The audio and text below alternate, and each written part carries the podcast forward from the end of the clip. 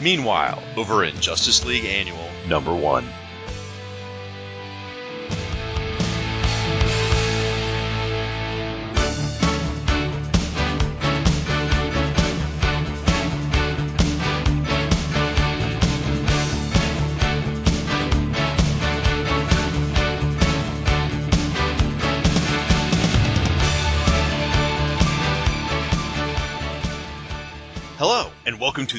League International Bwahaha podcast, a proud member of the Fire and Water Podcast Network. Folks, this episode's going to be a little bit different. It's the first of what I'm calling Meanwhile episodes. These are going to be a bit of a break from the usual numbered episodes and are going to provide us with the chance to look at the JLI outside of the normal ongoing monthly series. We're not venturing very far with this first outing as we're going to be covering the first annual of the series. But in future Meanwhile episodes, I'm hoping to cover such topics as like the infamous unaired JLI television pilot, the various related comics like uh, the Mr. Miracle ongoing or Shazam A New Beginning, and maybe talk about the action figures or even some of the appearances in the cartoon. But for now, we're going to focus in on the annual. And if you don't know, by now, hopefully you do, my name's the Irredeemable Shag, and I'm your host. But I'm not flying alone, folks. Every single episode, I'm going to be featuring a different guest host. And today, my co-host is an old friend of the Fire and Water Podcast Network, and by friend, I mean someone that I really can't stand. But this individual is legendary for his written feedback he leaves on various podcasts. Some might even refer to his comments as uh, slices of his manifesto. Ladies and gentlemen, please help me welcome to the embassy the man who put the crease in the Rolled Spine Network, Mr. Diabolu Frank. How you doing, buddy? Good to be here, Shag. Like Dr. Fate and Captain Marvel before me, I'm looking forward to getting my contractually obligated appearance with the JLI out of the way early and then never bothering with it again. That's pretty much my plan for you as well. And I'll do my best to get your listeners out of this episode in less time than your average Oscar broadcast. We're going to play the music and play you out, pal. Folks, uh, just in case you've been waiting a while for this episode, it's because it took an extra 90 minutes to get started because Frank would not give me a break and let us get going. True? Case the giggles. Yes. I got the giggles. I gotta tell you, I re- re-recorded that intro probably 10 times. I'm just saying. So what have you been up to, man? Cranking out podcasts that aren't nearly as successful as yours. Let's not talk. I don't know that you'd call this successful, but it's, it's, it's certainly more regular than yours. Well, folks, I'm going to get us talking about today's topic, which is Justice League Annual Number One, which was released or on the shelves after Justice League Number Five, but it actually takes place between issues four and five, so it's a little confusing in that regard. And now, if you're reading the specific single issue, it does make it clear that the annual takes place after issue number four. But if you're reading one of the reprints in the trades, eh, it gets a little more blurry there. Like the trade, do you have the trade, Frank, or do you have the single issue? I have the single issue. Okay, so you you got the pretty straightforward thing. But if you read the trade paperback, this is this is crazy. The annual is reprinted at the end of the second volume of the trade paperbacks. That means the annual is printed in the trade after issue twelve the whole team is completely different by that point. Now, they give an explanation that that story takes place right after Booster joins the team, and that certainly explains it, but it's like eight months out of place in the collection. It's very, very weird. I, I guess they just wanted to get the first seven issues in that first trade. I'm, I really don't know what their thought process was in that. Yeah, it's it's definitely a question. I, I know that the original trade paperback they released in the '80s also only collected the first handful of issues, and this should have been in the midst of those. But I guess that they were focusing on the core creative team and the core story. Yeah, must have been. And I actually have that old trade. That's that's the one I picked up when I first got involved with, with the Justice League. It wouldn't be that big a deal. It's only one issue off, right? Except, as you know from last episode, something major happened in issue five, the infamous One Punch which changed Guy Gardner's personality for a very long time. And in this annual, Guy is still an A-class jerk. That's the only reason it really gets even a little bit sticky. Well, that and you know you have a completely different lineup by issue 12, so that that really throws you off too. Absolutely. Absolutely. Well, before we get any further, you know what? We should probably take a second to thank our sponsors. Folks, this episode of the JLI podcast is sponsored in part by InStockTrades.com. InStockTrades is your best online source for trades, hardcovers, and other collected editions, all for up to 42% off with free shipping for orders of $50 or more. Now, in each episode, we're going to select a collected edition to briefly discuss from InStockTrades. Usually it'll be tied into that issue JLI in some way, shape, or fashion. Now, I'm going to let Frank go first, and I fully expect that this will have nothing to do with JLI because Frank's insane. But first, let's just find out. What you got, Frank? Well, what I'd like to do is recommend Bill Willingham's 1998 Pantheon maxi series, which was published by Lone Star Press. It's a really cool end of the world kind of scenario with the superheroes under apocalyptic circumstances. And it was also sort of a, he was creating analogs to allow himself to end his Elemental series, which he lost control over when Comico uh, got the copyrights and then went into bankruptcy. Unfortunately, you can only find the first seven issues online and it's not available. It hadn't been in print for years. So instead, I'm going to recommend Deadly Class Trade Paperback Volume 1 Reagan Youth with a special low introductory price. What what is it? What was it called again? Deadly Class Volume 1 Reagan Youth. Okay. It's 1987. Marcus Lopez hates school. His grades suck. The jocks are hassling his friends. He can't focus in class. Except the jocks are the children of Joseph Stalin's top interrogator, and the teachers are members of an ancient league of assassins. The class he's failing is Dismemberment 101, and his crush is a double-digit body count. Welcome to the most brutal high school on earth, where the world's top crime families send the next generation of assassins to be trained. Murder is an art. Killing is a craft. At King's Dominion School for the Deadly Arts, the dagger in your back isn't always metaphorical. Collecting the first arc of the most critically acclaimed new series of 2014 by writer Rick Remender and rising star artist Wesley Craig. Experience the 1980s underground through the eyes of the world's most damaged and dangerous teenagers. Published by Image Comics, it's 160 color pages. They were only asking you 9.99, but guess what? In Stock Trade is going to give it to you for 5.79. barely more than a modern Marvel, Marvel comic book for an entire trade. You save 42%. That's a lot of money. I work hard for my money. I want a lot of comic for my money and they give it to you. So, other than the fact that you just like this comic, does it have any connection to JLI? Well, for starters, it's set in 1987. Okay, well, okay, that's something. All right, I'll give Right. you that. It's contemporaneous. And if you were a fan of comics that time period, if you grew up in that time period and you have nostalgia for that, if you bought these books off the newsstand, this book is going to really take you back. It's nostalgic, but it's not nostalgic in that romanticized way. It feels more like what the 80s were really like. And it feels a lot like that Does- entertainment. Does it feel like Jim Shooter fills every panel with a bunch of words? Uh, I, can't, work- I can't work with that. Oh, God. I thought I lost you. Actually, the thing is, I've never been a big fan of Rick Remender. I always felt like he was writing comics with the intention of them being adapted to screenplays or something. But when I was reading this book, it's very clear that Remender is just living through these characters. He's loving this period. He's writing from a world that he knows well and, and a period that he has strong feelings for. I have strong feelings for and completely turned around my opinion on him. I've read multiple trades in the series and it's just really good stuff. Plus, it, while this is a, maybe a departure from Justice League, at the same time, this annual is a departure from what you'd normally expect. This really isn't a bwahaha kind of issue. It's much darker, much more of a horror vibe to it. So in that sense, they do have a thematic connection. Wow, that was a really long way to go around to try and BS your way into making that work. But I'll give it to you because Remender is a really good writer and it does sound very interesting. So, fair enough. Folks, I'm going to recommend something a little more in tune with this issue, which is Fables, trade paperback volume one, Legends in Exile. Uh, now, if you haven't heard of Fables, you've been living under a rock. Obviously, it's hugely successful, and if you watch television, Once Upon a Time is clearly ripped off from it. And if you don't believe me, send me a private message and I'll explain to you why it was. But anyway, this is the first collection, and it collects issues one through five. It, you know, you, they're dealing with Snow White, you're dealing with Red Rose and Bigby, and I, I don't need to go into all the characters. You probably know them by now. If not, you need to read this series anyway. It is absolutely a joy to read. I've probably, I think I've only read through like maybe the fifth or sixth trade, but God, it's so good. It's a fantastic story. Where the gist of it is, you find out that all the stories, the, the fables that you knew growing up, are now living in our real world in such a way that they've sort of integrated themselves in their own little society, and, and you find out how all that interacts. Prince Charming, for example, if you've ever listened to the, the you really paid attention to the fairy tales, there's multiple Prince Charmings. They deal with that in the story, and it's hysterical the way they approach it. It's written by Bill Willingham, who is the artist in the annual, this issue.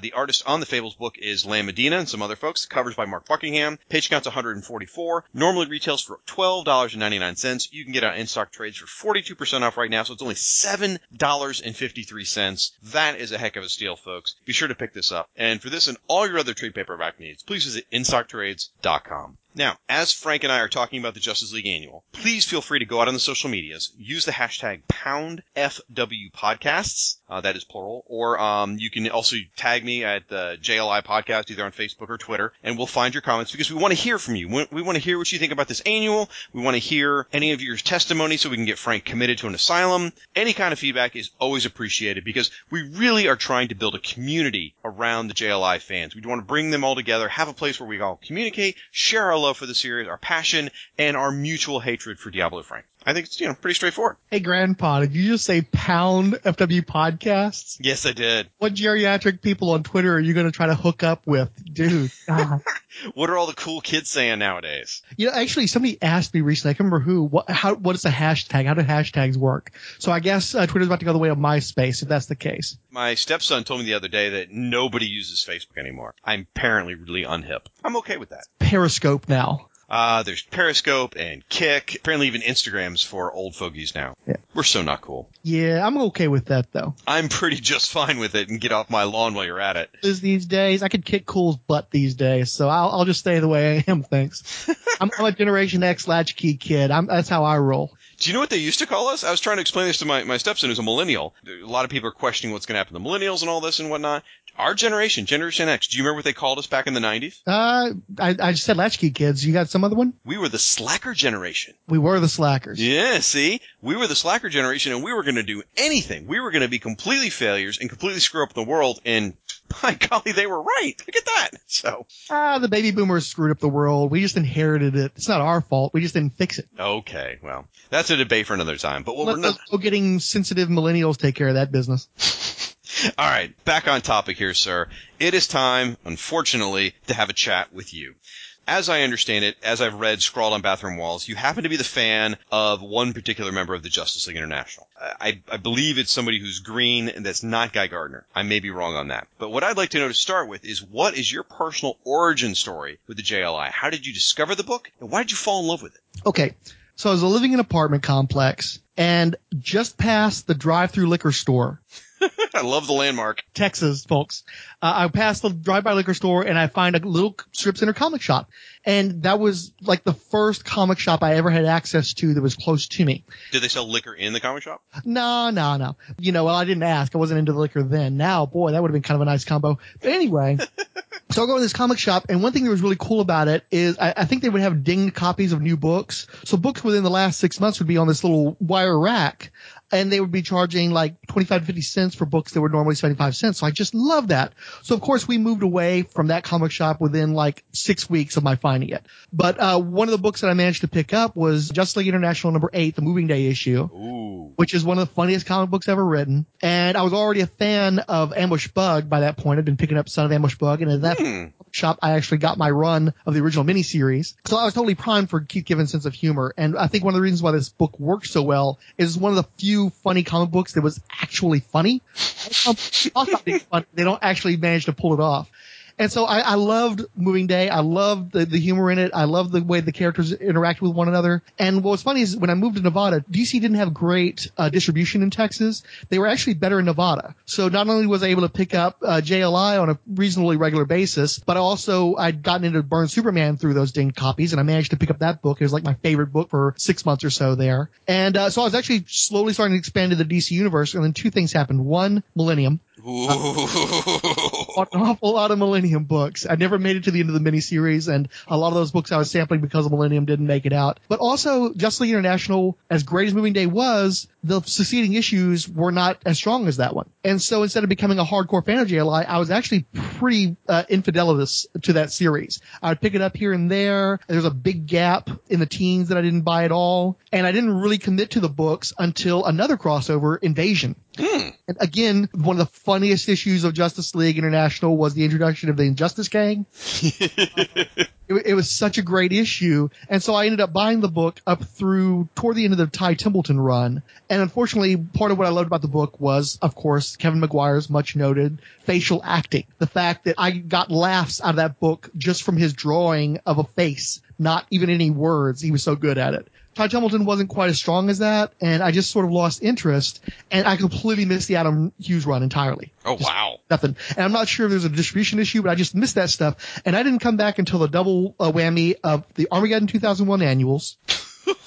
Listen though, for somebody who hadn't been reading the book for a while, those were pretty good, especially the America one, because it, to me, it felt like that was the end of the series because they were showing you where those characters could have ended up if the writers were able to, to take the book to its natural progression. Breakdowns wasn't quite as strong. I'm sure everybody, including the people who worked on those books, would note that, but it didn't make it all the way to the end. And the final issue of Justice League International was great. While I didn't make it past the Justice League Spectacular because I could see the writing on the wall, they were going to go serious, and I had no interest in these characters being played straight.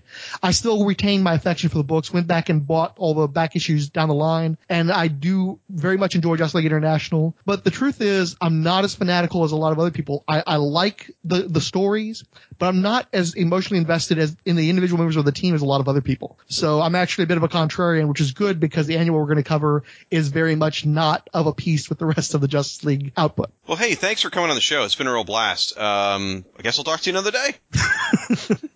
all right. Well, since I already got you here and you already wrote half the synopsis, I better keep you. All right. Now that you've just trashed all over the book, thanks for that. Who are your favorite JLI characters? Now, I would like you. Uh, there's one obvious one. I'm assuming you're going to say, but let's try to keep the list down to maybe one to three characters. Right. Okay. So starting at number three, the Martian Manhunter. Okay. The reason for this is while I am a noted Martian Manhunter fan, Justice League International didn't make me a Manhunter fan. I was already interested in the character because of the Superpowers action figure I bought and some other books that was related to that character I bought at the time. I enjoyed the appearances of the character, but then I read Martian Manhunter number one. I paid a dollar seventy five for that book, which was a good chunk of change for a kid uh, who only managed to get to one comic strip the entire time he was in Nevada. And I hated that issue so much it turned me off the Manhunter for years. I just it was not what I wanted as as a kid reading that book. Are you And- are you going to mention anything tonight that you like at, at any point? So, well, I'm just saying, while I like the Martian Manhunter in this book, he's my number three guy because I didn't become a Manhunter fan because of this book. And one of the creators of this book actually kind of put me off of the character for a while. So number two, Mm-hmm. Oberon. Oh, okay. Yeah. I, I love that character. He is the most realistic person on the team as far as his reactions to all the craziness that goes on. He interacts well with everybody. He's the bridge between Max Lord and John Jones, who are off planning stuff in the offices, and the guys that are on the ground. And he's just such a lovable character. I, I loved his uh, romantic relationship with B, or his, his it never really amounted to anything. But I just I, I enjoy the way he relates to all the different characters, and uh, he's just one of my favorite elements of the book. I've, I've never I don't have a bad thing to say about Oberon. You know, it's funny. I, I've always liked Oberon, but in my reread, as I've been doing for this show, I've fallen in love with him so much. He is an absolute joy to read. And as I'm sitting here looking at the subsequent miniseries, you can't believe it's not the Justice League and things like that. And I know L-Ron has sort of taken the place of Oberon, but it's just like, wow, I, I really kind of wish Oberon had made it into those miniseries. Yeah, I, I like L-Ron too, but he does have a different energy to him. He's just not as accepting, and you can't relate to him the same way. The funny thing about those miniseries is I enjoy those miniseries, and there were characters that I missed, especially in the first miniseries, because they had such a different lineup the first round. I, I really enjoyed it more when they brought in more of the classic characters in the second miniseries. But I, I do agree, I could have used more Oberon in that book, and I, in, in general, I mean, that character's kind of fallen off in recent years, and I think it's a shame because I'm much more interested in Oberon than I ever was in Mr. Miracle. Hmm. Interesting. Okay. So who's your number one? Guy Gardner. Oh, another Guy Gardner fan. I'm sorry, he's the star of the book. And the thing is, as I was saying, you can put a lot of different characters together, and as long as you've got the classic team of Giffen, DeMatteis, and Kevin Maguire, you can make it work. Because they're going to bring the same humor. Hell, they even did the Defenders, which had a lot of the same energy as Justice League, and that was another great book. Mm-hmm. But the, the one character that you really miss, that just it doesn't feel quite right without him, is Guy Gardner because he is so different than other superheroes. And in fact, I, I really miss. I, I, I, I was enough a fan of Guy Gardner. I bought his entire series, Mhm. and there was that one little bit of a run where it was really great with Beau Smith and Mitch Byrd. Oh, so good. The It was like- Warrior saga was really good. Yeah, with it was like Jack Burton in Raiders of the Lost Ark. You know, it's just such a great, and it, it just didn't work once Mitch Byrd left. But they tried to redeem the character of Guy Gardner. They tried to make him a little bit more realistic and make him more heroic. And as much as I, I enjoyed some of the work on that book, it really ruined the character because you need a guy who's just a some bitch. You need a guy who just doesn't get along It's with one any- word. I like that. yeah, stirs up all kinds of trouble. He's arrogant. He's politically polaric. There's nobody else in comics like Guy Gardner when he was done right. And it reminds me about how Steve Englehart had written the character as being more of an antagonist. And he didn't want to do anything with the character anymore, so he let them have it in Justice League. And by the time they were done with Guy Gardner, Steve Englehart desperately wanted the character back, and Andy Helfer wouldn't let him have Guy Gardner back. right. Absolutely true. So he's just such a unique presence and so important to the humor of Justice League that the book just isn't the same without him. I would totally agree. I, I've been asked before if you were to sum up Justice League International in one character, which of all of the lineup represents the team the most, I have to come back to Guy Gardner. Guy Gardner, you're absolutely right. Guy Gardner represents, I, I kind of want to say Blue Beetle, but it's really Guy Gardner represents the Justice League International more than any one particular individual. Well, and the problem with Blue Beetle is he has to have Booster Gold there too. Yeah. It's not the same without the two of them together. Where Guy, you can put him in almost any situation as long as he still has the personality that he exhibited here. It works. It, you're going to get humor out of that. You're going to get aggravation. He's going to be that that heart of the anti-iconic quality that is the Justice League. It, what helps work too is he, they show him get on everyone's nerves. If they just made him a jerk without showing that and everyone just despising him for it, it wouldn't work as well. But it, it's all played out beautifully, and it, it all goes back to the whole office comedy anyway. It just fits perfectly with that whole concept. So you mentioned Martian Manhunter is your third favorite character. Now I think it's time to get into our Character Spotlight. What I'd like to do is have you not only tell them a little bit about Martian Manhunter, but also tell them why you're the go-to guy to hear about Martian Manhunter. And, and in, in the character spotlight, folks, the idea here is not to necessarily recap the origin, but to talk about where the characters fit in the DC universe, specifically around the JLI, whether it be how they came into the JLI or where they were in their lives at that time, and how the JLI impacted their character throughout their run. So, Frank, I, I put in my notes perhaps a three to five minute segment. I know that that's a myth, so take it away. If you'd like to hear all about Martian Manhunter's adventures in 1987 and 1988, you should listen to the Justice League International Bwahaha podcast, a proud member of the Fire and Water Podcast Network, available on iTunes. I'm never using that soundbite ever, except in this show. Uh, if you'd like to hear my general thoughts on the character, I told him the Count Druncula on the Secret Origins podcast, episode 35, covering Booster Gold, Martian Manhunter, and Maxwell Lord.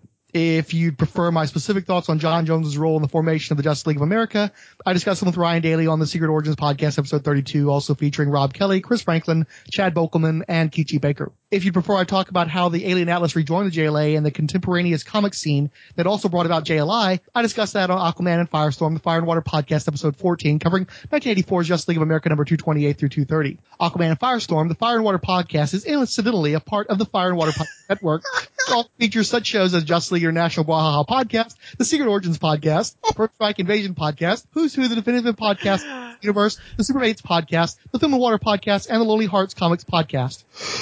And give me the Star Wars, the Power of Fishnets, Oh Hot or Not, Pod Dylan, and the Power Records podcast, but not DC RPG, the Heroes Point podcast. Somebody made that one up as an April Fool's gag. It does not exist. I'm not paying you for any of these plugs, by the way.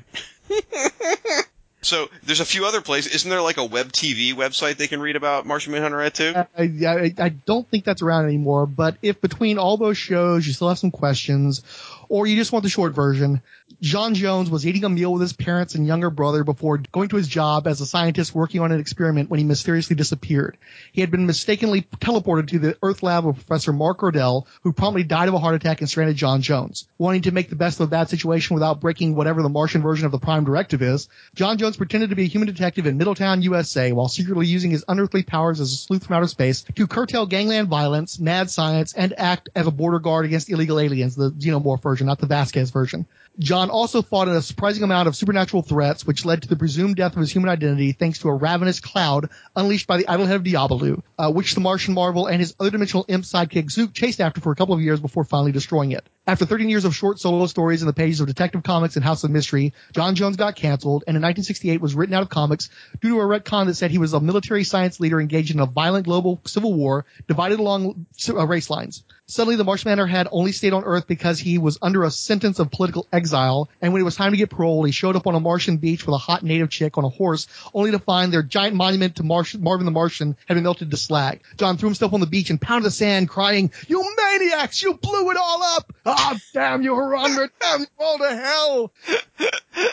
Oh goodness. Crossing some time strings there. Uh, that was basically how it happened though. Mars was slow roasted under a blue flame, the JLA put it out, and all the surviving Martians buggered off to some other planet without leaving a forwarding address for John Jones. A few years later, John found them all on Dune, and every few years some title would devote an issue or backup to a guest appearance where some of the other Justice Leaguers would have to save John and the Martians from House Harkonnen because they were not as effectual as Rannians in the Bronze Age. Also, there was that one time Thanos with jaundice made Superman beat up John to steal the keys of the Death Star from him, and then God beat up Superman. Everything turned out for the best.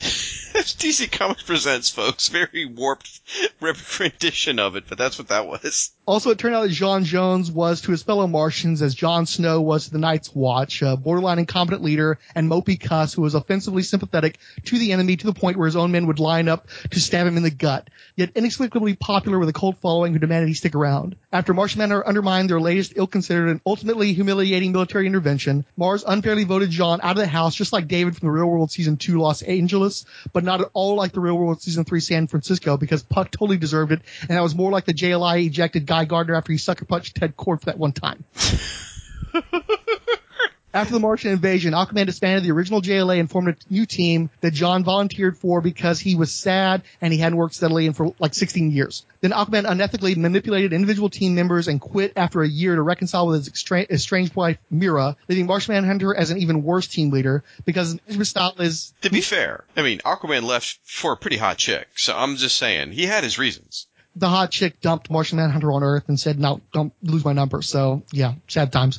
So that left Martian Manhunter as an even worse team leader because his management style is to let everybody do whatever they want to, muck things up, and then he decides to guide a member or two into something resembling a strategy. It's also as almost as bad as his teaching style, where he was a mentor to the Justice League Task Force, which is to throw a member in the deep end of a bayou crawling with leeches and water moccasins and alligators, then watch them flit around from the dock until they either drown or get saved by another of his charges, who will then fire for insubordination. Anyway, Batman was the incredibly abusive founder of the Outsiders until they stood up to his bullying, so he quit and took over leadership of the JLA, where he was an even way worse leader than Aquaman or Martian Manhunter. He spent most of his only full adventure as a captive of Despero, and he let Vibe save the day. Also, he believed Zatanna was willingly kidnapped and tortured by some random demagogue dude named Adam and left her to rot before full-on ghosting on the team like they were a bad Tinder hookup.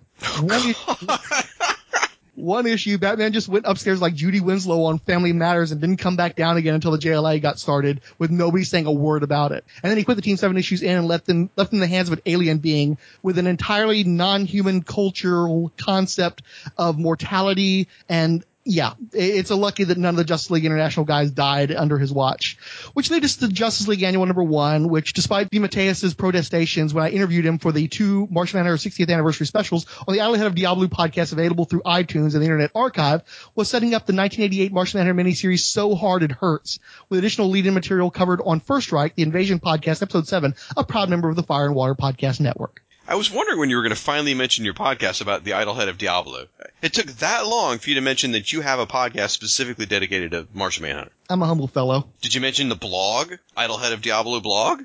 Yeah, I put like six, seven years of my life into that. Uh, I'm the top uh, resource for recaps of the career of the human squirrel. So That's that was true. time well spent. And us debating whether Brimstone was a Martian Manhunter villain or a Firestorm villain. You can have that one. Remember like an hour ago when I said this was going to be like a three to five minute segment? Uh, that was optimistic.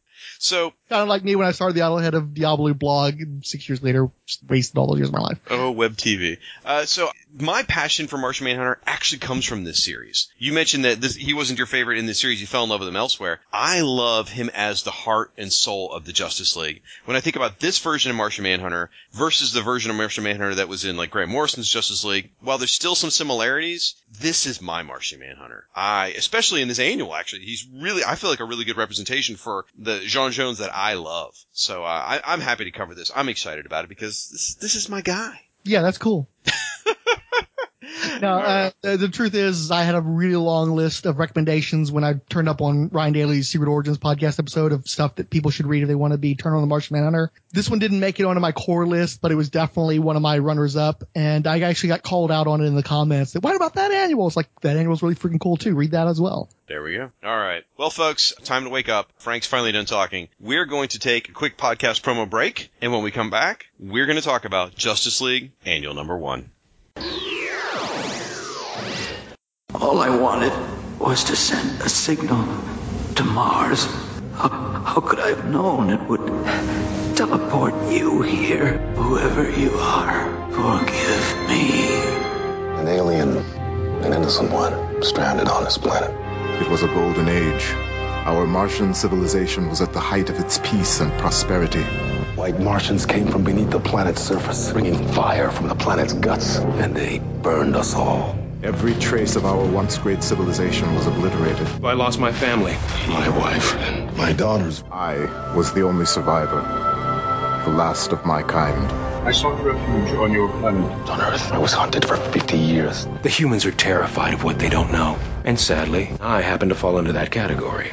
Detective John Jones is what you might call my human alter ego. I'm not the only thing from outer space that's come, but right now I'm the only thing that can stop alien invasion. I dealt with these phantoms when I was a bounty hunter. I know how powerful they can be. I can't fight these fugitives alone. My name is John Jones. Also known as the Martian Manhunter. Leader of the Justice League. Telepathy is one of my many abilities. I am a shapeshifter. Martian manpower? Flight! I change my state or phase or call upon new powers. I'm Mars' sole survivor. There's a reason for that. I will defend Earth. Vital Head of Diabolu, a podcast for John Jones, the manhunter from Mars, his world, and the vile menagerie of villains he must confront. Available through iTunes, Shout Engine, and the Internet Archive.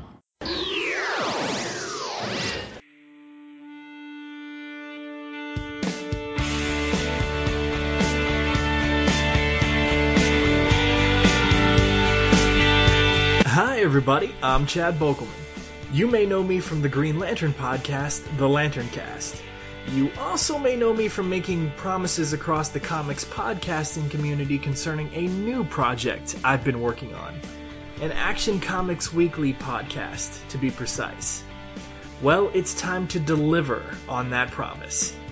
The Action Comics Weekly podcast is a bi weekly podcast featuring myself and a rotating cast of semi regular co hosts discussing the characters appearing in the comic series of the same name from the late 1980s.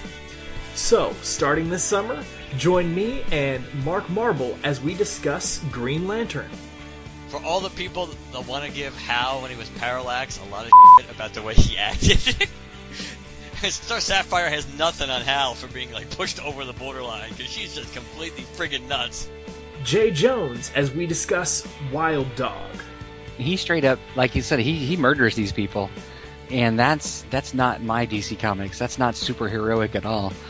Batman wouldn't have killed anybody. But the story, this story is it's it's not bad. It's not great. It's it's like the character himself. It's like he's just it's just there. It just exists. Ben Avery as we discuss The Secret Six. So when I read this alone, as I was reading through this this issue, I'm thinking, what am I getting myself into? Because I, I told Chad I'd do this, but I don't know if I'm gonna like this. I, I do end up liking Secret Six more.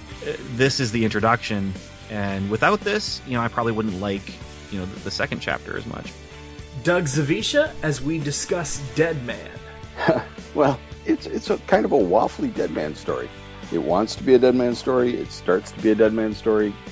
It forgets it's a dead man story, and then it comes back to being one, um, all in the span of eight pages. Alan Middleton as we discuss Blackhawk. That there's sort of this era of Blackhawk where he was sort of dissolute and sort of couldn't get civilian life together. Mm-hmm.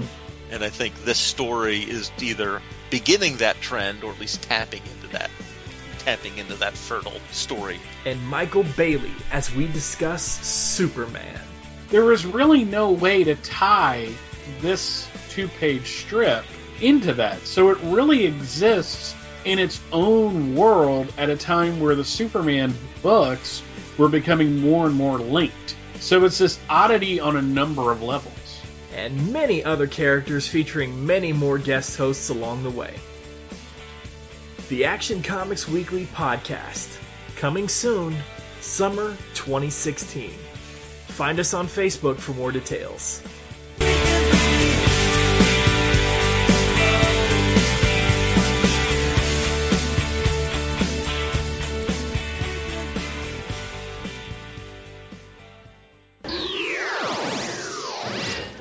Hey folks, We're back. Now, just like any other episode, if you want to see some images from this issue, be sure to head out to our website, fireandwaterpodcast.com. Go up to the shows button and then find the JLI episode and you will find a post that says Justice League Annual Number 1 Gallery Post. And that's going to be the post with lots of images from this issue. So when we talk about different things, and there are some amazing panels in this issue, you can hop right out there and check it out if you don't happen to have the, the comic handy. Let's get right into it. This is Justice League Annual Number 1. DC Comics cover dated 1987. That's right, no month. However, if you want to find a pristine copy on the shelves, you're going to need to go back to June 16th, 1987. And that's according to Mike's Amazing World of DC Comics. Thank you very much for that, Mike. And cover price was only $1.25. $1.25 for this bumper size issue. Could you imagine a time when you only had to spend five quarters on a comic this big? I can't even remember. So upset about the dollar seventy-five I spent on Marshman number one, man.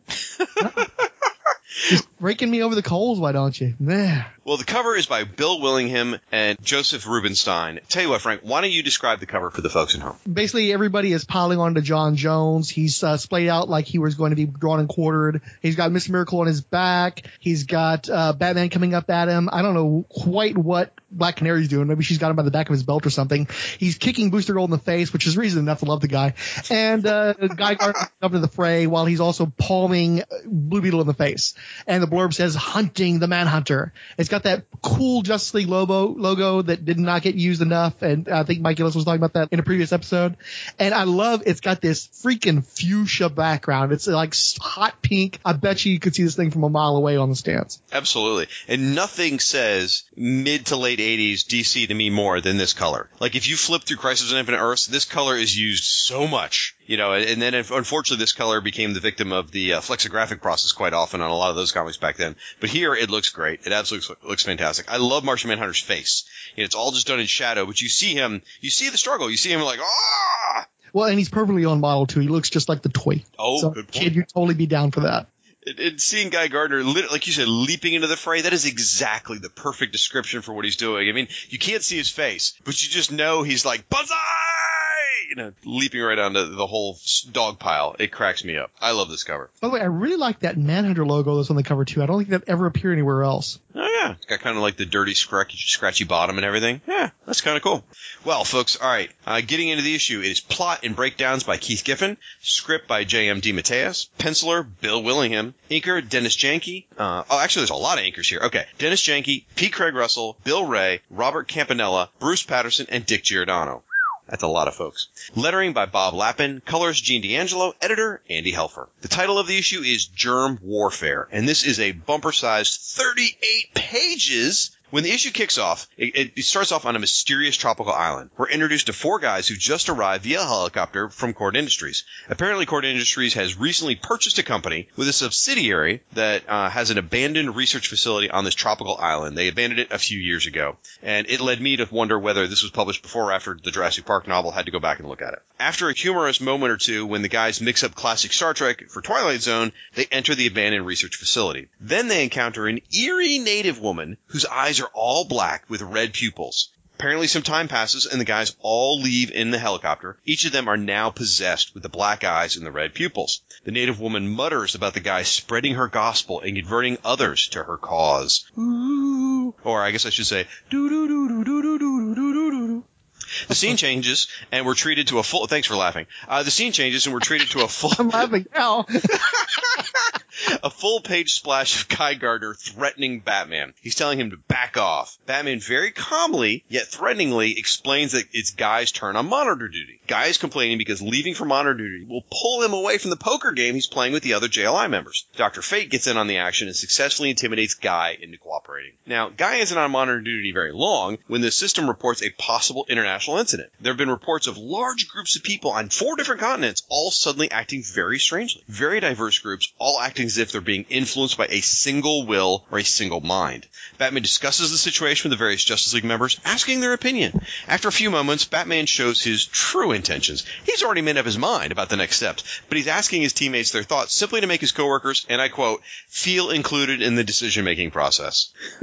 He's such a jerk. Totally is. Totally is. The team breaks into groups of two, and Dr. Fate magically transports most of the teams. So you get one team, which is Booster Gold and Black Canary, heading to Paris, France. Batman and Guy Gardner are heading to Tokyo. Blue Beetle and Mr. Miracle are heading to Hollywood. And Martian Manhunter and Dr. Fate are heading to Sydney, Australia. Now we find Booster uh, in sort of a romantic mood as he flies over Paris with Black Canary in his arms. After Booster makes several unappreciated advances to Black Canary, they investigate a hospital coincidentally located near a Kord Industries facility. In a sort of cliche way, the hospital is quiet. It's too quiet. Then the hospital patients and staff alike begin to surround our heroes. The patients' eyes are all black with red pupils, and Booster describes them as like they're dead inside. Now they try to hold off the attackers without hurting them because they realize these people are probably innocent. After a chase through their hospital, our heroes find themselves also infected. We see they now have the dead eyes with black and red pupils, and Booster then states, I understand now.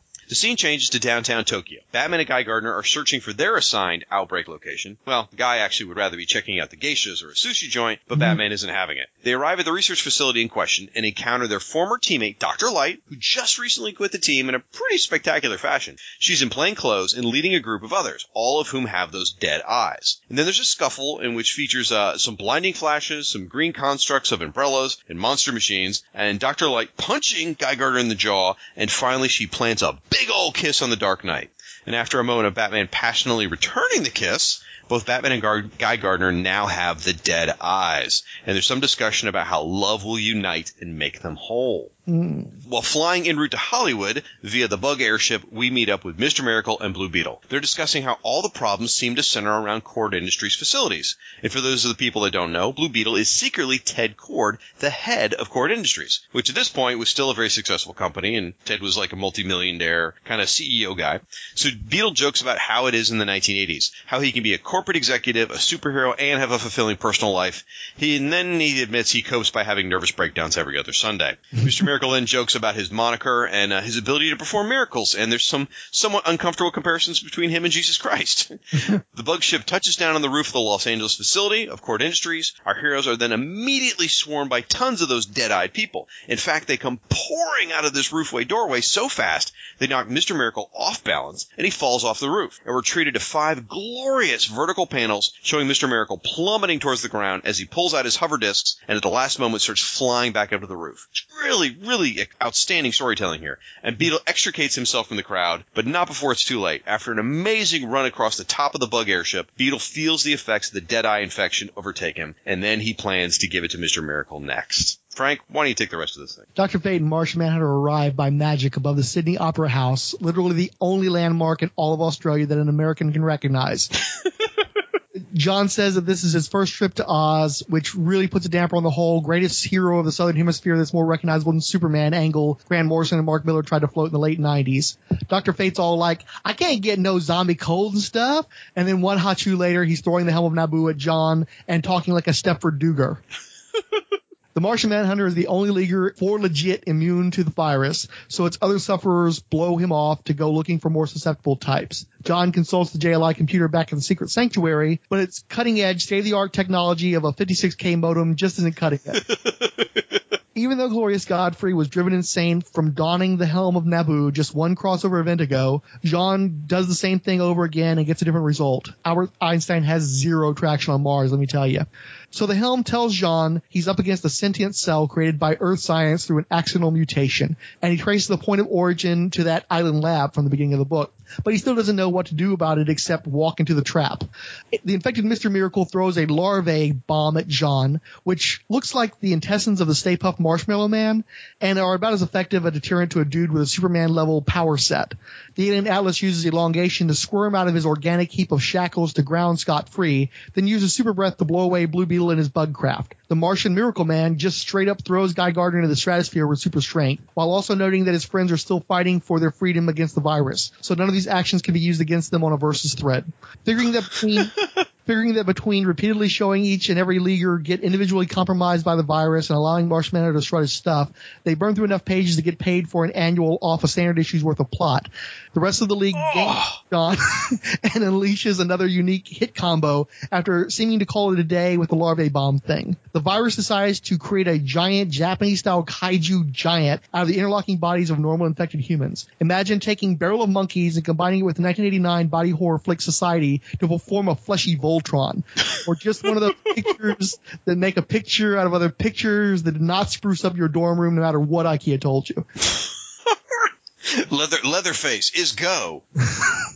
Whether he was genuinely concerned for the safety of the Megamorph meat puppet or he just got that Brian Yuzna reference and was totally grossed out, I do have it on good authority that Jean was a VHS script kind of cat. The Manhunter didn't even want to touch this thing. Instead of heroing up, Jean threw the helm of Nabu at the Flesh Fest and said, you deal with it. Dr. Fate briefly gains control of the man mound and explains that the only way to contain the virus permanently is to house it within Jean Jones's alien body. Jean freaks out for half a second and, like the fourth really overt foreshadowing of the following year's major and long-lasting Martian Manhunter retcon, then agrees to host the sentient cell within himself, which got followed up in 1988's Martian Manhunter miniseries. The recovered Leaguers are half congratulatory and half leery of Jean Jones, the sentient CDC jar, but he's also like this is the price we pay to save the day and also to finally get our own miniseries after 33 years as a parasitic strip and other people's books. It was totes meta.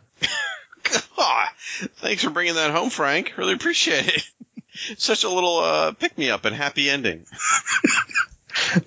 All right, so I think I kind of get a sense for how you felt about the book, but why don't you tell us what you thought? Oh, I thought it was great.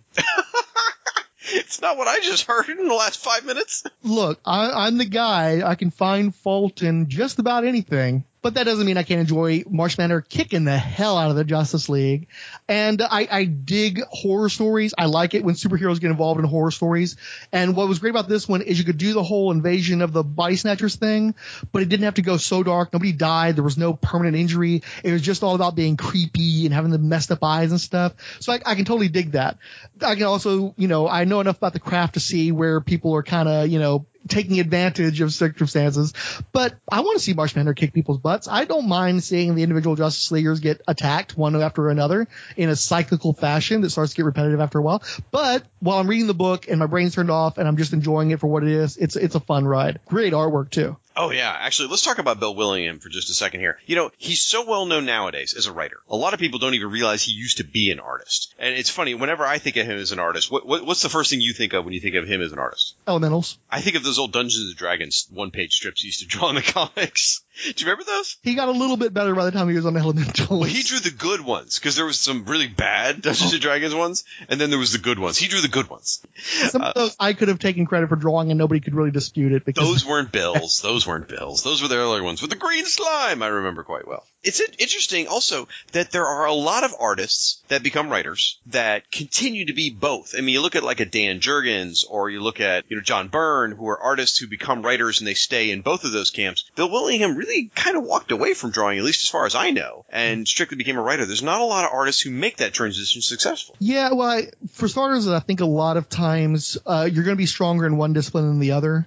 And for most of the history of comics, being an artist was a more marketable uh, uh, craft than being a writer. I think that has changed quite a bit in recent years, and I think Bill Willingham has taken advantage of that. Um, but yeah, I mean, it is tricky. I do think that typically, if you're a good artist and you you can sell yourself as an artist, you may not be as strong as of a writer. And certainly, there have been writers that tried to sell themselves as artists, including Jim Shooter, Larry Hama, Mark Gruenwald, they just weren't fast enough and or they needed they were heavily dependent on an inker to make their stuff work. So they just decided to be writers and focus on that craft. So i do have to compliment bill willingham but also I, I just think that he was kind of slow and i don't think that he was a big fan of the actual process of drawing. He got tired of it.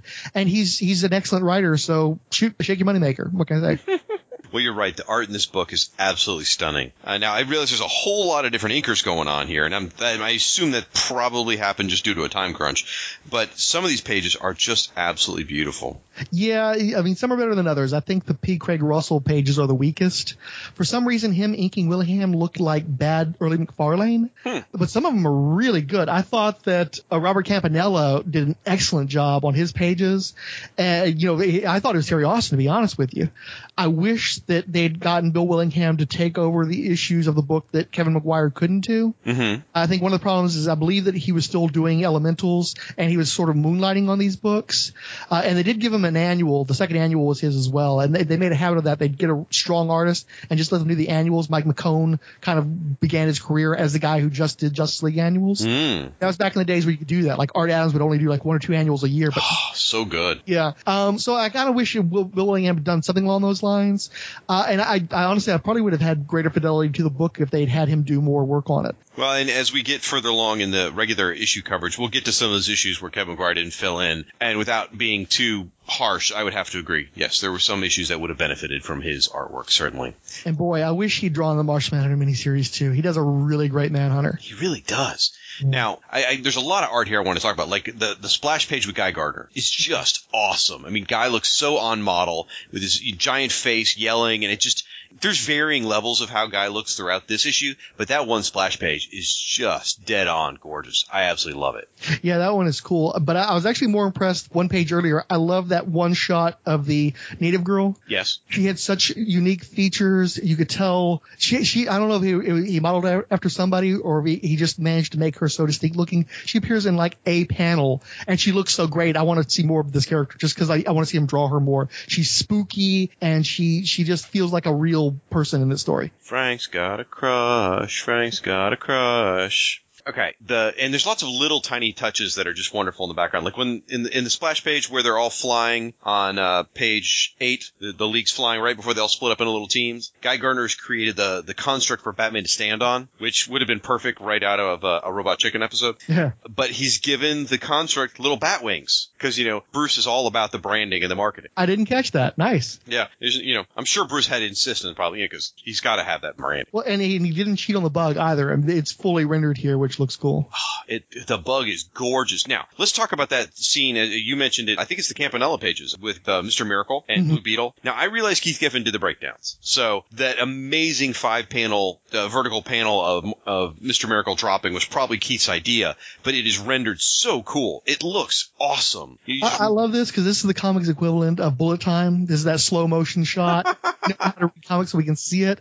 And yeah, you, it, it definitely sells the action. Yeah, it really does. And then on the next page, when Beetle is trying to get away from the, the Deadeye people, and the bug just comes up at the roof line at an angle. I've never seen this before. I've never seen this in a Blue Beetle comic. Maybe I read, I've read the Blue Beetle series, maybe I just don't remember. But where the Beetle is at like a 45 degree, or the bug is at a 45 degree angle, and Beetle literally runs up along the roof of the bug to get back in the ship and get away from the, the zombies. It's just, it looks phenomenal. It, it makes for a really great action scene that I was genuinely caught up in and got really excited about. Yeah, I think he'd often grab like the little rope handle thing they're dangled around. Yeah. It's much more dynamic and the physics work. So yeah, I agree. It's really cool. And that's a real nice shot of Mo- uh, Miss Miracle facing that page as well. Really, really good. Now, your buddy Martian Manhunter. There's a couple of really great shots in here. First off, I gotta say he's got nipples. He's uh, wants to be authentic. That's I, I think you've done discussions on that before. That doesn't happen very often, does it? Eh, it comes and goes. Hulk has similar problems, by the way. I think it's a Green Man thing.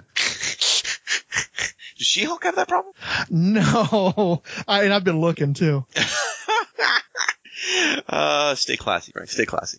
Now, probably one of the boss panels of this issue, and I've even seen people talking about it on Twitter recently uh, in preparation for this episode, is Martian Manhunter putting on the Doctor Fate helmet. Yeah, you wouldn't think that adding a yellow helmet to a green and blue character would work that well, but it looks really freaking cool. I used to have that scan on my old web TV page, uh, which was why that image, because it's freaking cool, that's why. And I dig the uh, Ditko-esque energy swirls around him as well. You get, you get the sense of the arcane in that one moment. It really does. And I mean, the, the line work, you know, the vertical lines on the helmet giving the shadowing and the, the crazy, like you said, Ditko stuff in the background, it really sells it. And it just, I mean, Dr. Fate's helmet has always been totally boss. I mean, he's, it's a great looking design element and it just works here. And it, you're right. It makes me want to see more of Martian Manhunter with the helmet on. Hmm I like seeing uh, Martian Manhunter and Doctor Fate interacting, which I think they did more in this story than any place else, because you, you know you and Rob have argued about whether or not there's an Earth Two Aquaman, but the one thing we can definitely agree on is there's no Earth One Doctor Fate and there's no Earth Two Martian Manhunter. And to me, I've always seen these guys as the closest analogs to one another, and they were often kind of paired off with each other when they would do those crossover stories because they have somewhat similar, you know, looks, not looks, but like the way they carry themselves, they're dark and mysterious. And, but of course, Dr. Fate's all mystical and Martian Manhunter is based more in science fantasy. So I just enjoy seeing them play off each other, or, or maybe it's just because they came out in the same wave of the superpowers collection.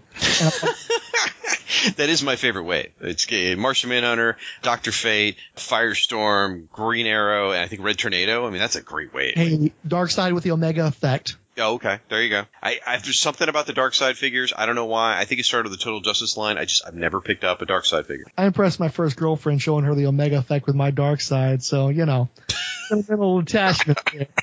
I'm sure that relationship lasted days entirely. So Hey, you don't like her. She was the Doctor Who fan of the two. okay, yeah, all right, I can get behind that. So you mentioned Doctor Fate, and I'm glad you did because this is really the first story in the entire Justice League run where he is a functioning member of the team. Now, I mean, he he appears in issue five, I think, if I remember right. I don't know. I'm trying to remember now. Yeah, he's, he's the, the two involving the Gray Man, right? That's right. The Gray Man storyline starts in issue five. Okay, but really, eh, since this takes place before that, this takes place after issue four. This is the first time we get Doctor Fate as a functional member of the team, and it's great. I, I really, really regret that they took Doctor Fate out of the team so early. He would have been so awesome on this team. Oh, And I've heard you guys debate over this on previous episodes, and uh, the way I see it is if you're trying to do more realistic, grounded stories, he's just so much more powerful, and you have to up the villain game so much that it was kind of, I think, going to interfere with them turning the series into a comedy. Uh, and I think this this issue is a good example of that because they had to turn it into this dark horror story, and it's a spotlight for the two characters that work better in that environment than they do in comedy. But with the Marsh Manhunter, because of his variety of weaknesses and the fact that a lot of the drama for that character came from the headaches that the fellow members were giving him as team leader, you can still make him work with Fate. You just you having the two of them especially together, you really have to have a, a formidable villain, and it's hard to get your yucks on with, with those circumstances. If these guys are going up against Manga Khan, it's it's hard to see them not wiping that guy out in one issue. Well, that, that's just the month that Doctor Fate's away. You know, he's caught up Yeah, doing I mean- some Lords of Order stuff that month. Yeah, and well, that and I mean, I know you're a big fan of that series, but it felt to me like they they couldn't figure out who Doctor Fate was going to be, and I think they played against Doctor Fate's strengths in that uh, series. Uh, they they played too much into it being a spinoff of Justice League. There was too much humor and too much quirkiness. Where for me, Doctor Strange should probably play. play sorry, Doctor Strange, you're on the wrong podcast, sir. I feel like Doctor Fate needs to be played more straight and more heroic than Doctor Strange. I think you actually have more flexibility with that character than you do with Fate. And instead, they took such liberties with the character that I think it, it compromised what made him a strong, you know, concept. I, I think that Doctor Fate should be imposing. He should be like, oh, dang, Doctor Fate's here. And I think he lost that over the course of that series. And I think it would have been even worse if he'd been- stayed in the Justice League book. Pains me to admit you might be right, so I'm not going to say those words. Also, Mr. Gold's got the same color scheme, so that's a problem as well. Yeah, I don't care. Doctor Fate had it first. So you're going to bump Booster Gold for Doctor Fate? No, I just it, it, it could have worked. Shut up. I don't like you. I told you I ruin everything. You do. You are a ruiner. I think Ryan Daly termed that coined that term for you, or maybe it was Siskoid. you are a ruiner, sir. A ruiner. No, it was Siskoid, yeah, but uh, Ryan picked up that ball because he knows. Oh, yeah. Now you, you hinted at it earlier. This issue is an anomaly in the run so far. It is very much a more straightforward action story. It, it feels like a real superhero team story. It even has sort of a downbeat ending, and uh, it still has some of the humor, but it's not over the top. I I just think this is a great, well put together story. Now, is it iconic Justice League International bwahaha moments? No, but it makes for a great issue with these characters. Well, I think it's more iconic Justice League though. Uh, that was one of the things that you had a problem with uh, the Detroit team is everybody kind of fobbed them off that they were like sub outsiders, that they were really weak and they couldn't stand up as standard bearers to that name. But then you read the Despero story where things got taken very seriously and the scale was much higher. And of course the art quality was much stronger too because they didn't keep throwing in George Tuska out of nowhere. So in, at least for that Despero story, the Justice League Detroit era were the Justice League. They they fit what they they were doing the kind of stories that they were supposed to do in order to have that banner. And I think this is the same here. It may not be a Justice League International story necessarily, but I think it was great to see this opportunity for the league to this league to have an iconic Justice League story, a big bad. Oh man, I don't know what's going to happen. You know these guys kind of story. And I, I think that this echoes the Despero story that would come up later on in the run. But also it's funny because you were talking about how it's placed in the trade paperbacks. And as I recall, the end of the second year was a little bit heavier as well as they were dealing with the Maxwell Lord story and the Suicide Squad crossover. Yeah. So I guess in terms of tone, this story probably works better collected in that fashion. Interesting no prize there, sir. Hmm, I guess that could work. So uh, let's see what else. Dr. Light does show up in the issue, and it cracks me up because she is still not in costume. that, that is that is a thing. Other than the cover of issue number one, Dr. Light never appears in the Giffen DeMatteis run in costume. It's absolutely insane. I, I don't know whether it just became a running gag, or they just didn't like her costume, or what was it about it. But I'm I'm thrilled to see her in plain clothes once again.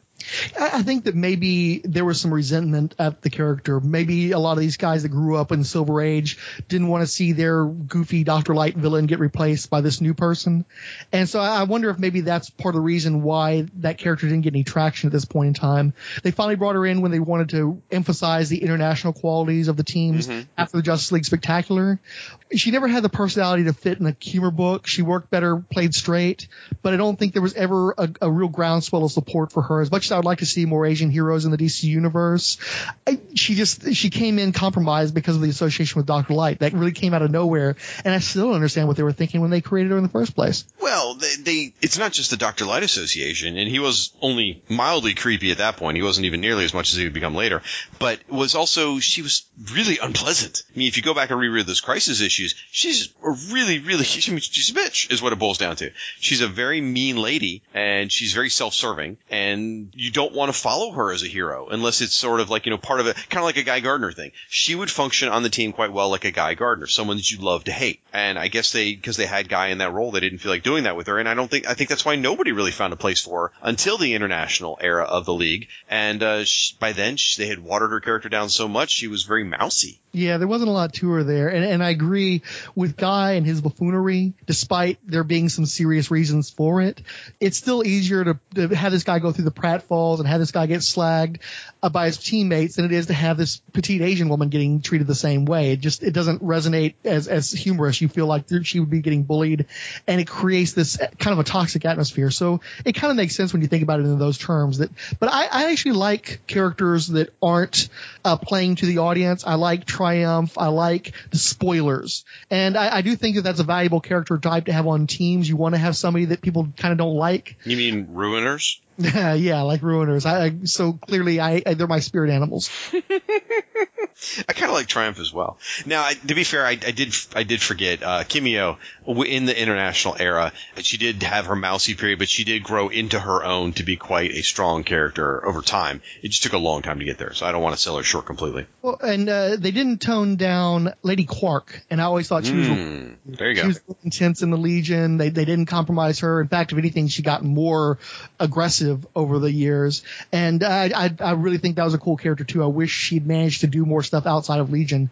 But if you've ever read the Legion run, she is I think one of the highlights of the run. She is great. She is absolutely great. I, I do, you know, I missed that Legion run. That was a lot of fun. I, I think I stopped shortly after it became Rebels, but uh, I, I did enjoy the Legion series quite a bit. Rebels was really good too. It took a few issues to get going, but by the end, I thought it was very strong. Okay, all right. I've just got lots of random notes, so feel free to jump in here at any point, or feel free to shut up for a bit because God knows I'm sick of hearing you. I love that they use Kord Industries. I think that's fantastic. It's always good to see, you know, Ted when he was still a powerful executive. And I kind of, I kind of hinted at it in the opening recap. I really did feel like it was the abandoned island from, you know, Jurassic Park: The Lost World. You know, when the the, the beta site or whatever it was called. Do you remember the movie? I remember the movie. I hate dinosaurs. Remember? Nobody hates dinosaurs, Frank. I have no interest in dinosaurs. Fine, whatever. But I the movie in the theater too, and that same night I accidentally sat in an ant bed and uh, they bit me all over, and I got sick, and I had to have an Epsom salt bath to get over it. So negative associations, but also never liked dinosaurs. You're so contrary to everything.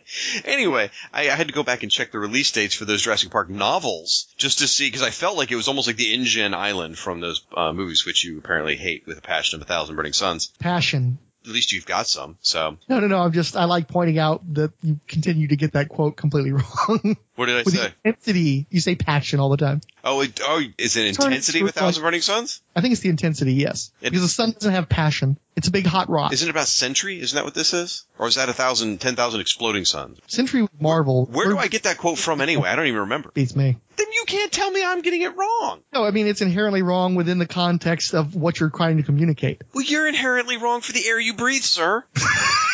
so take that, my kindergarten comeback. So anyway, let's talk about Guy Gardner on monitor duty.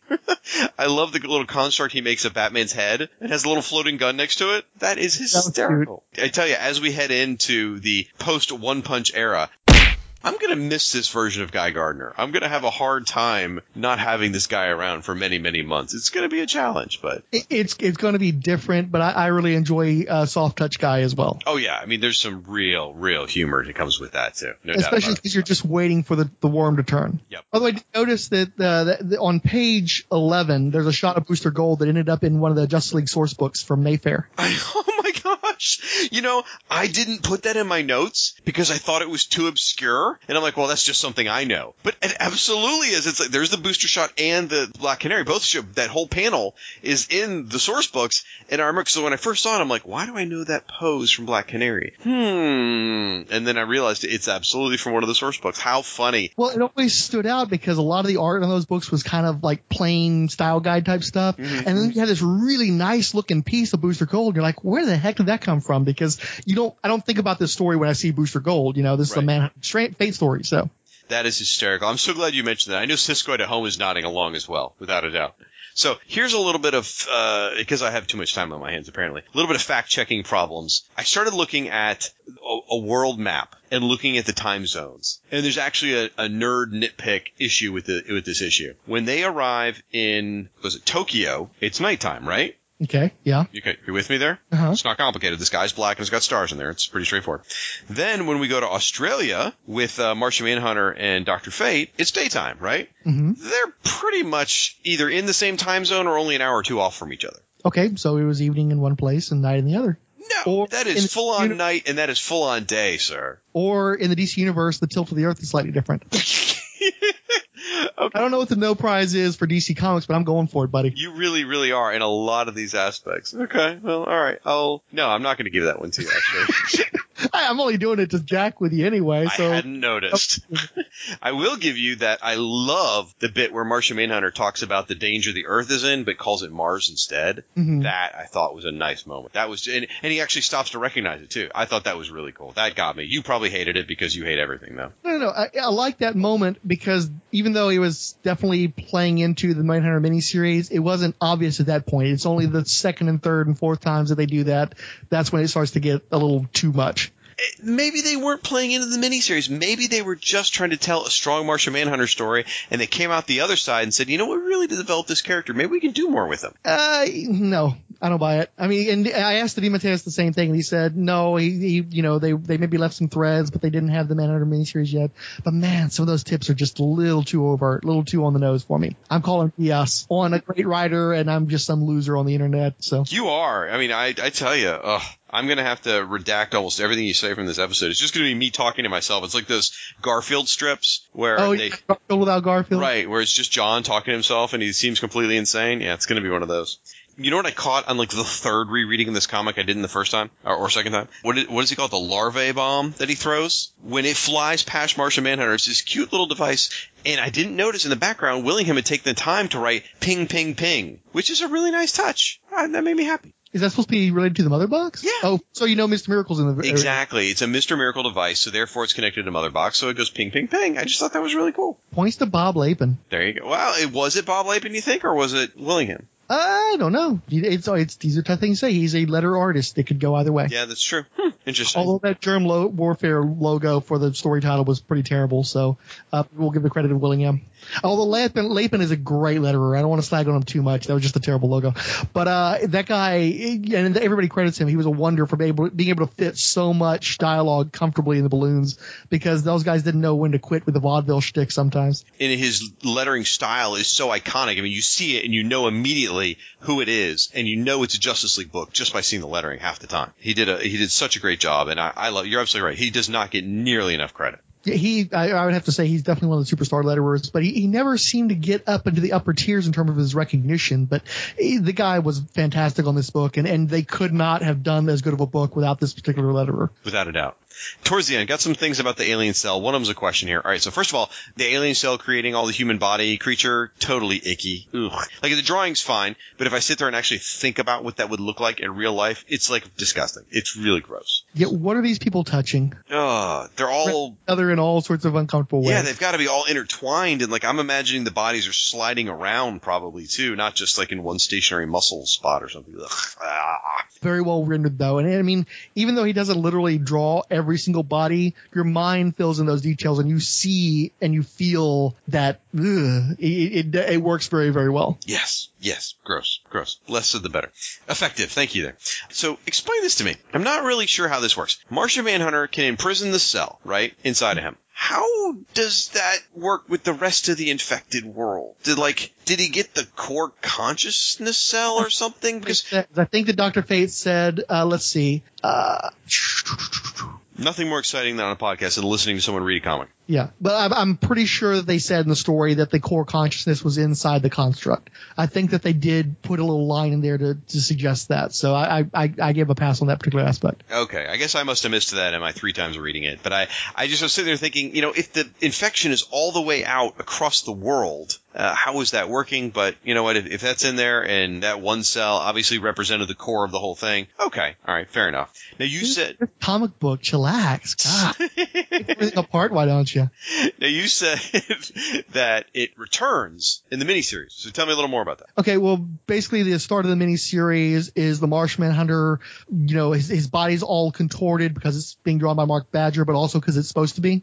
He's suffering from a terrible fever, and he's seeing these hallucinations of the god H'ronmeer, and he doesn't know what's real and what's false. And pr- pretty much the entire miniseries is him dealing with these hallucinations. The Justice League trying to deal with him essentially on the rampage as he goes back and forth between Lucid and Nutso, and he's he's basically he's burning off the infection within him because even though he can host it, and even though the virus isn't necessarily going to get out and affect the human population, it does eventually start to take effect on him, and that actually might be uh, an issue for Doctor Fate because he left the team, so promptly he never got the chance to help them deal with this thing that popped up uh, a year and a so later. Okay. All right. And I, I, could tell you more, but it would kind of ru- ruin the end of the miniseries. But yeah, th- th- this is directly tied in to that miniseries. And if they ever collected it, which more and more likely seems like it will never happen, this annual would go very well with it. Mm, okay. So sort of like a, a kickoff to the thing. Very much so. Interesting. I am hoping to cover the Martian Manhunter miniseries on a future episode of the uh, the Meanwhile episodes. So I, I look forward to reading that and not having you as a guest. So that should be a lot of fun hey, I look forward to not being a guest on those issues. So guys have fun with that. I'm, I'm going to have to cover it eventually, but it, it, really is a sore spot because I do think the story's quite good. It's just the art is so not appealing.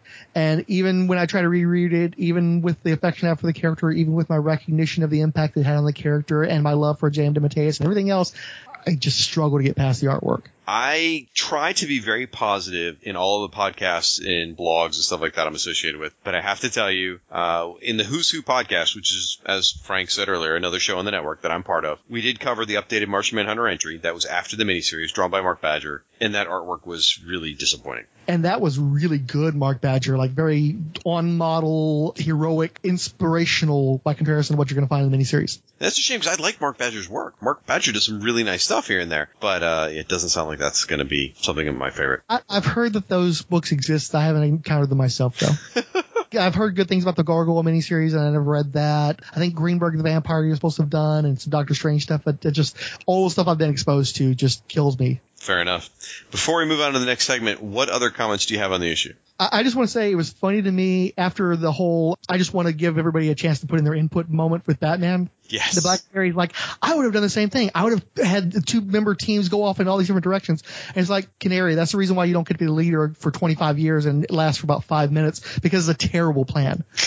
I, I have this theory that Batman is intentionally a bad leader. Because let's face it, I mean, what about the spandex that they're wearing is supposed to protect them from a virus that's rapidly spreading all over the world and obviously must be airborne or easily contracted? What what do these superheroes have that they're not going to be affected by that? And why wouldn't Batman think that through? That's a good point. They should all be wearing like you know hazmat gear, shouldn't they? Right, exactly. I mean, and they're all in space suits in issue seven when they where they're battling to create the Justice League International and the satellites going nuts and yada yada yada. Spoilers. Um, but nothing here. And so even Doctor Fate is is contaminated by this, and nobody thought to apply standard precautions to the situation. The other thing though is Batman always does this. He's the guy who comes up with this big strategy, and he sends the guys out on his marching orders, and they all get defeated, and then he freaking disappears, and then he shows up just in time to save everybody and make himself look great. I think he's doing that stuff on purpose. It happens too often. He's supposed, he's supposed to be so smart, and yet the JLA is always falling, and he's the one guy who makes it. He's got no powers. It's all part of the plan, man. That guy, you got to watch that dude. Well, it's besides branding, it's all about impressing people. So Exactly. yeah, you could you're probably onto something there. He might even be working with the bad guys just to make sure that he comes in at the right moment to look so suave and cool. Hey, he didn't make those millions being a good guy. Dun dun dun.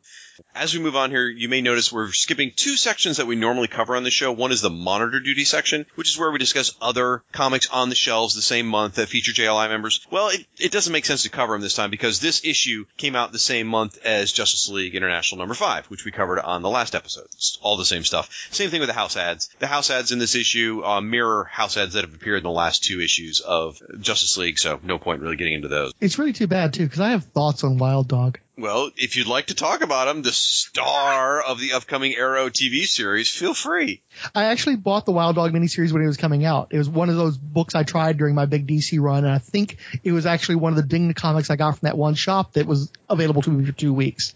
And the thing that's interesting about Wild Dog is he was a very ground level version of the Punisher. Like he didn't have the big arsenal. He drove around in a pickup truck. He used gym equipment. So he was very stripped down. And the original miniseries was all, was kind of like Shadowhawk, if you remember that book, mm-hmm. where the part of the point of the miniseries is trying to figure out who from the cast of characters is Wild Dog. And then they revealed it at the, Oh. and then at the end of the miniseries, they revealed it, and then there's no reason to do any more Wild Dog stories. And what it reminded me a lot of was, do you remember the Robert Ginty ve- vehicle, The Executioner? No. Okay, Robert Ginty was from this show, The Paper Chase. Of course, he's the absolutely the guy you'd picture as a vigilante. Uh, so he does basically a remade version of Death Wish, but with more fantastic elements. He runs around with like a welder's mask and a flamethrower against gangsters. It was extra sadistic. He's kind of like the peacemaker, more like. Okay. And so the first one was actually pretty good, and then they made a second one with Mario Van Peebles, and it was much and more cartoony. And it's like, no, you told everything you need to tell with that first story. When you try to bring him out of retirement and have him do the whole thing again, he's out of family members to kill off. You need to stop now. You told one good movie relative to like 1984 standards. You need to stop now. But they went and they made Executioner number two, and it was number two for sure. And the same thing with Wild Dog. Don't do any more Wild Dog stories. You, you did the human level version of Punisher. You told that in a realistic fashion. You did your mystery. Now it's time to get out. But they got greedy. It made a little bit of money, and all of a sudden he's in Action Comics Weekly. I don't know if that's really necessarily greedy, but Action Comics Weekly. I think I remember that miniseries doing decent though. The original miniseries? It may have. It may have. And I, I think they did special as well. They tried to bring that guy back, and it's just like, you know, just let it die. You, you did your story. Stop now. DC threw everything they can against the wall back then. You got to give them credit for that. And I, I have to give you credit for mentioning the Paper Chase. I loved that show. And uh, but you don't remember Robert Ginty? I, if you showed me a picture, I know who he was. Okay. Also, I, I don't think that uh, Max Allan Collins and Terry Beatty were used to that Wild Dog money when they were doing Ms. Tree, so that probably was an incentive as well. All right, folks. With that, we're going to move on to the next segment, the all important Bwahaha Award. And this is where we're going to nominate the funniest moment in the issue. Both Frank and I are going to pick our moments, and only one of them are going to walk away with the coveted Bwahaha Award. Now, we talked about in this issue that this is a more straightforward comic as compared to other JLI issues. However, I gotta say, there are a lot of funny moments in this comic. I'm gonna run through real, real quick, lightning round kind of sort of thing. There's that bit where there's the Star Trek and Twilight Zone confusion, which is pretty funny. The Guy Gardner and Batman banter about doing monitor duty, and that construct with Batman with the he- gun at his head. Batman making an effort to ensure everyone feels included in the decision making. The uh, Beetle talking about being an 80s man and having nervous breakdowns. Mr. Miracle on the floor of the bug after they accelerate too fast. Booster hitting on Black Canary and failing spectacularly. Dr. Light kissing Batman. Uh, Mr. Miracle comparing himself to Jesus Christ. Then Mr. Miracle, he makes this great line about California. He goes, those people, like drones in Darkseid's fire pits. No minds of their own. No will at all. Although, from what I hear about Southern California, that's not all that unusual. So, I mean, there's just some really funny bits still in the issue. So that's a fair amount of humor. So, Frank, I ask you, what are you going to nominate for the Bwahaha Award this in this issue? This is an overall very successful and entertaining podcast, but the worst element is arguing over what was the funniest line. I abstain. You are not allowed to do that. you are such a contrarian ruiner. Pick a damn funny moment, Frank. Um, I guess the best bits are the Southern California line or the monthly nervous breakdown lines. So you could pick whichever one your favorite is, and we'll just move on. Interesting. Okay. My suggestion, my nomination for the Bwahaha Award is it had a good setup and a good delivery and a payoff. It was Batman making an effort to ensure that everyone felt included in the decision making process when he had already made up his mind and he was full of crap and was just trying to be what he thought would be a good manager up into the point where he told them he was just trying to be a good manager. That's what my suggestion would be. But we're not going to have the argument, so we can just move on then. Normally, I would then say, you know what, I would give it to the guest, but you know what? You're being such a dillweed, I'm going to give it to Batman. Congratulations, Dark Knight. You have won yourself a Bwahaha Award. It is as tangible as the laughter we give you. Wear it with pride, sir. And I think this is probably his second one he's won. So, uh, Bruce Wayne, he's always getting it. You know, he's always, he's always successful, that bastard. Honestly, I didn't think that was a good laugh line. Are you so, serious? You know, yeah, I didn't really like that one that Again, much. you know why? Because it's supposed to be funny. That's why you didn't like it. Part of Guy Gardner is my favorite character in Justice League International. Did you not follow? Normally, folks, this is where your feedback would go. We do the whole Justice Log segment at this point, but this is an annual, and it's a Meanwhile episode. So we're going to cover your feedback from this issue in a future episode of the monthly coverage. And uh, as always, my thanks go out to all you folks for all your support of the JLI podcast. Your feedback is such a critical part of the show, and this community of JLI fans we're building together is absolutely fantastic. And the love we're sharing for this series is great. And the outpouring, just the sheer outpouring for the, the love for this comic is just astonishing. So, folks, please keep those cards and letters coming. And if you want to comment on this episode, please go out to our website. Again, it's fireandwaterpodcast.com slash JLI. You can leave a comment on the post there. You can visit us on Facebook, which apparently no one uses if you're 16 years old or under, which is facebook.com slash JLI podcast. Or you can just look up Justice League International, Bwahaha Podcast. On Twitter, it's the at Sybil and JLI Podcast. Or we have an email address if you'd like to do that that way. It's JLI podcast at gmail.com. Frank, this is where we part company, sir. Uh, I would say it's been a pleasure having you on the show, but that would be a bald-faced lie. I do appreciate, though, you being on this very special episode, our first Meanwhile episode. Frank, why don't you tell the listeners at home where they can find you on the interwebs? hey, I got mine. You're on your own. Anyhow, current DC podcasts I've got running is the Idol-Head of Diabolu covering the Martian Manhunter. I, I keep threatening to get more Diana Prince Wonder Woman's out. I I need. I'm actually I'm currently story. waiting. Yeah, I'm currently waiting for the Ultimate Edition of Batman versus Superman to come out so I can watch that one time and never again, kind of like my parents on this podcast. Uh, I also, by the time this is out, uh, DC Bloodline should be back running again too. It's muchly about the New Bloods created in the 1993 annual event, but I'm also covering more obscure cover areas of the DC universe. So uh, feel free to check that out. It's not entirely as off-putting as it sounds by calling it Say, thank goodness you're getting back to all those new bloods that everyone's been clamoring for. Hey man, Anima's got a fan base you wouldn't believe. Let me tell you. You're right. I wouldn't believe it. I don't either. I don't know anybody who likes that character. Anyway, uh, I'm going to talk about her anyway. Just like, you know, I'm contrarian. What can I tell you? Uh, one thing I will point out to specific to your listeners, is that uh, I've been getting commissions, jam commissions of various characters related to Martian Manhunter. And as it happens, he has a fair few friends in Justice League International. So by the time you hear this, you'll probably be able to see some of those portions of the commi- of jams up on the DC Bloodlines blog or maybe the Justice League blog. So uh, if, if you're a fan, check it out. I'll, I'll retweet it to Shag, and despite his adversarial presence right now, he'll dutifully retweet for me. So it's all good. Anytime he tags me, I know it's my obligation to retweet or I'm going to get a nasty message from him.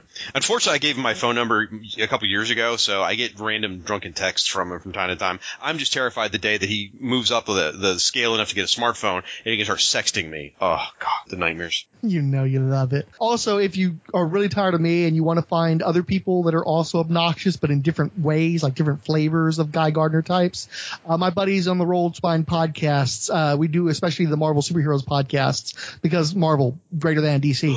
Uh, so you got certainly DC movies at the very least. You can see that. Oh, snap. I don't know. Suicide Squad looks pretty good, actually. Eh, yeah, Suicide Squad looks really good. Not a very DC movie, which is probably why it works because Suicide Squad is more in tune with the Snyderverse than pretty much any other DC property. Well, and, you know, there's always Swamp Thing Returns. Hey, Wild Dog's coming your way too. So that's all the things you're not going to mention? You're not going to mention your Justice League Detroit blog or the thing I haven't updated in ages. Actually, hopefully by the time this comes out, I will have done a Vixen Spotlight episode on DC Bloodline, something that's actually still viable. Okay. Let it go, let it go. Awesome. All right. Well, Frank, uh, as much as it pains me to say it, I do actually appreciate you being here. And folks, come back next episode where we will return to our normal numbering and we will cover Justice League number six. And we'll have another guest host to cover the issue with me who hopefully won't be nearly as annoying. Who will that be? Sorry folks, you're just gonna have to wonder until next episode. Thanks for listening everybody, and until next time, I'm Shag. And I'm in the teleporter. And you've been listening to the JLI podcast. Want to make something of it?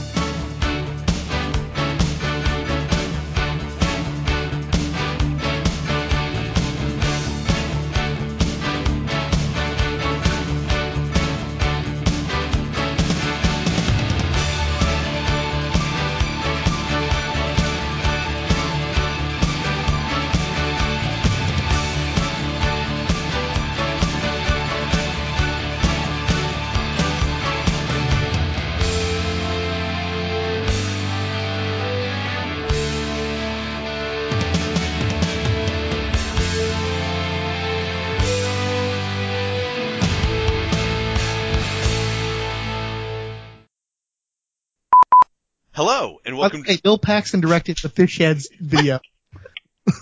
Bill Paxton shut directed the video for Fish Heads. I just want to let you know that. Bill Paxton directed the Fish Heads Directed video? Stars in the video for Fish Heads. Random knowledge bomb. Thank you. Can you shut up and let's do the show?